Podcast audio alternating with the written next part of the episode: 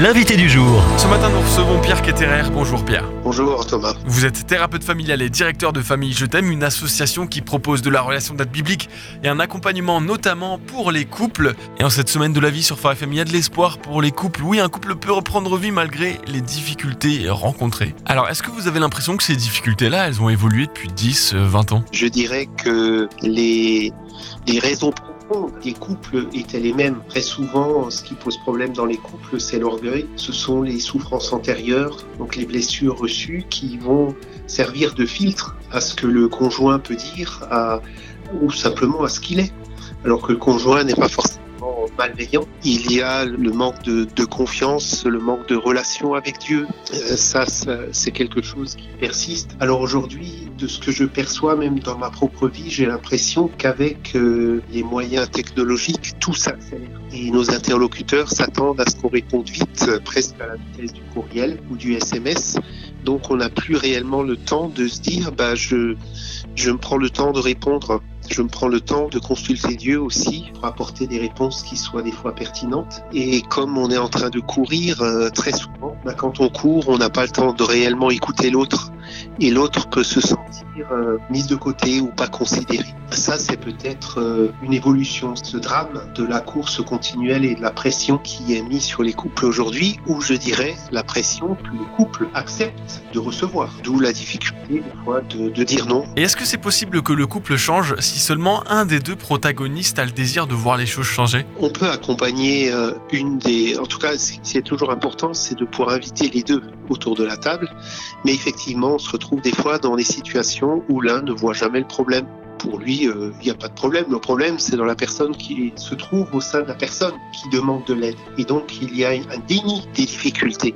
Et donc, euh, je dirais que la personne qui voit le problème peut être accompagnée parce qu'elle ne pourra pas forcément changer l'autre, mais elle pourra être mieux armée pour pouvoir avoir un autre regard sur l'autre pour pouvoir mieux aborder ces temps difficiles de vie. Donc c'est un soutien personnel qui permet de supporter la situation ou alors des fois de déclencher des, des prises de conscience qu'il y a des choses qui sont vraiment pas normales du tout et que, que Dieu ne demande pas de devoir assumer. Je vous laisse peut-être nous présenter l'histoire d'un couple, Pierre, qui a pu changer et évoluer. Il y a quelques années, nous avons reçu dans, dans notre camp famille un couple qui était vraiment au bord de l'explosion et euh, ces temps qui leur étaient offerts ont vraiment permis de travailler au sein du couple, d'avoir des entretiens avec les orateurs et ce couple a vécu vraiment une renaissance, un nouveau départ. Et donc nous avons été très très encouragés par ce constat. Tous les deux ont su travailler ensemble pour euh, se laisser questionner de part et d'autre.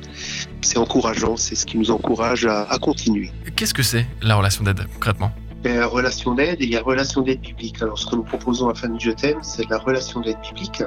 Donc, c'est une relation d'aide qui aide les personnes qui se tournent vers nous à, plus développer leur relation avec Dieu, à s'approprier les vérités bibliques afin de les intégrer dans leur vie de tous les jours. Et cette intégration va normalement produire des changements dans le cœur, des changements dans les croyances qui vont permettre à ces personnes de d'être plus fidèles à l'identité que Dieu leur a donnée de par euh, leur foi en Jésus-Christ c'est-à-dire celle de fils et de filles de Dieu qui réfléchissent non plus avec euh, majoritairement avec les paradigmes de ce monde, mais avec euh, les enseignements que Dieu donne, donc un paradigme biblique. Et concrètement, comment est-ce que la relation d'aide peut faire la différence en ces temps troublés? Disons quand on regarde les informations ou beaucoup d'émissions actuellement, on voit des histoires de meurtres, de viols, d'enlèvements, de choses difficiles. Et je crois qu'on peut être déprimé dans notre vie et je vois surtout la jeune génération aussi qui a peur pour l'avenir, euh, des questions climatiques. Et du coup, aussi, euh, le non-désir d'enfant, parce qu'ils se disent, ben, on peut pas transmettre la vie à des enfants qui naîtront dans un monde anxiogène. Et je crois que depuis que Satan a opéré son œuvre dans le monde, il y a toujours eu des périodes difficiles dans, dans la vie humaine. Seulement aujourd'hui, avec euh, les médias, tout cela est amplifié on est au courant 24 heures sur 24 de ce qui se passe un peu partout dans le monde. Donc les sources de souffrance sont multiples. Et je crois que la relation d'aide peut vraiment nous aider à reprendre en compte ou, à connaître les engagements de Dieu vis-à-vis de l'humanité. Et donc, euh, si je reprends la question de la transmission de la vie, je crois que Dieu peut nous donner aussi les moyens d'être heureux, même peut-être avec moi. D'être heureux euh, parce que on peut placer sa confiance en lui, parce qu'on n'est pas centré sur euh, nos besoins exclusivement temporels, notre besoin de confort, notre besoin de vacances, de, prendre soin de notre look, euh, toutes ces choses des fois qui prennent beaucoup de place dans nos vies, mais qui ne sont pas forcément très nécessaires pour notre épanouissement. Donc euh, apprendre le contentement via la confiance que l'on peut recevoir de la part de Dieu. Alors ce n'est pas nier les problèmes, mais c'est peut-être euh, apprendre à les aborder d'une manière différente, non pas sous un aspect noir, tout est noir.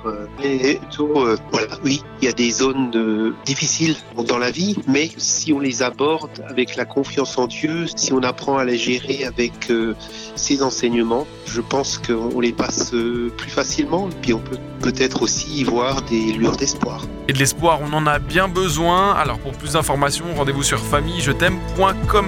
Merci Pierre Ketterer, thérapeute familial et directeur de Famille Je t'aime. Au revoir. Retrouvez ce rendez-vous en podcast sur farfm.com slash replay.